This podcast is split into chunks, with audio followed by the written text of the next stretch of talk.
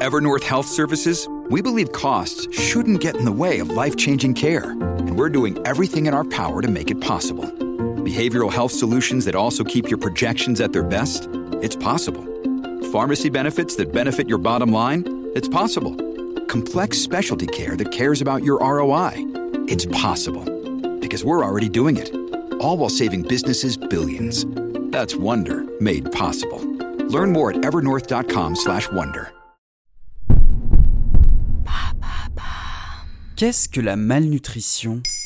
Merci d'avoir posé la question. Chaque année, le 16 octobre, l'Organisation des Nations Unies pour l'alimentation et l'agriculture célèbre la Journée mondiale de l'alimentation, qui commémore la date de sa création en 1945. C'est dans ce contexte que nous souhaitons aujourd'hui parler de la malnutrition. La malnutrition est la conséquence d'une alimentation insuffisante en qualité comme en quantité. Selon l'Organisation mondiale de la santé, la malnutrition se définit par les carences, les excès ou les déséquilibres dans l'apport énergétique et ou nutritionnel d'une personne. La malnutrition couvre donc la sous-alimentation et la suralimentation.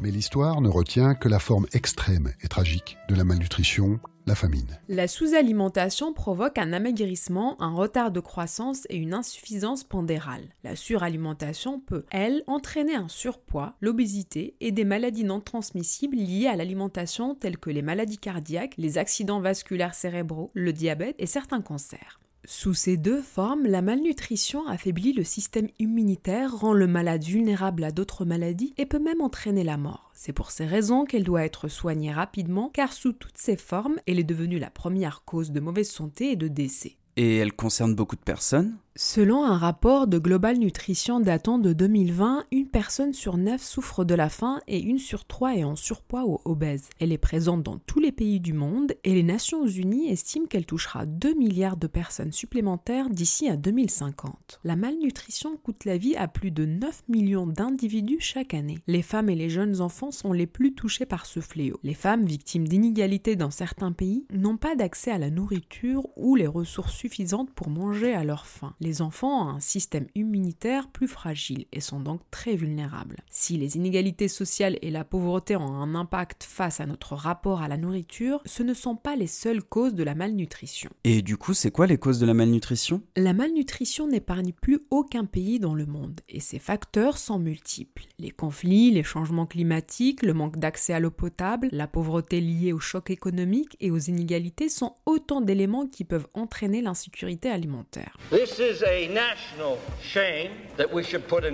Par ailleurs, de nombreuses familles ne disposent pas, pour des raisons économiques notamment, des quantités suffisantes d'aliments nutritifs comme les fruits et les légumes frais, la viande et le lait, alors que les aliments et les boissons riches en graisse, en sucre et en sel sont moins chers et plus faciles d'accès. Cela entraîne une augmentation rapide du nombre d'enfants et d'adultes obèses et en surpoids, aussi bien dans les pays pauvres que dans les pays riches. Alors c'est quoi les solutions pour lutter contre la malnutrition? La malnutrition a un coût social et économique important qui pèse sur le développement des sociétés et elle coûte cher aux États, jusqu'à 10% du PIB mondial. Mais à l'inverse, chaque dollar investi offre un retour sur investissement de 16 dollars, indique le rapport sur la malnutrition mondiale. Nombreuses associations et ONG comme Action contre la faim, UNICEF ou la Croix-Rouge déploient leur action dans le monde pour lutter contre ce fléau. Assurer une production alimentaire durable, réduire le gaspillage alimentaire, encourager l'allaitement, s'appuyer sur des systèmes de santé plus efficaces, favoriser l'équité notamment vis-à-vis des femmes, lutter contre la pauvreté et réduire les risques de conflits ou de catastrophes, les chantiers ne manquent pas pour tenter de réduire l'impact de la malnutrition dans le monde.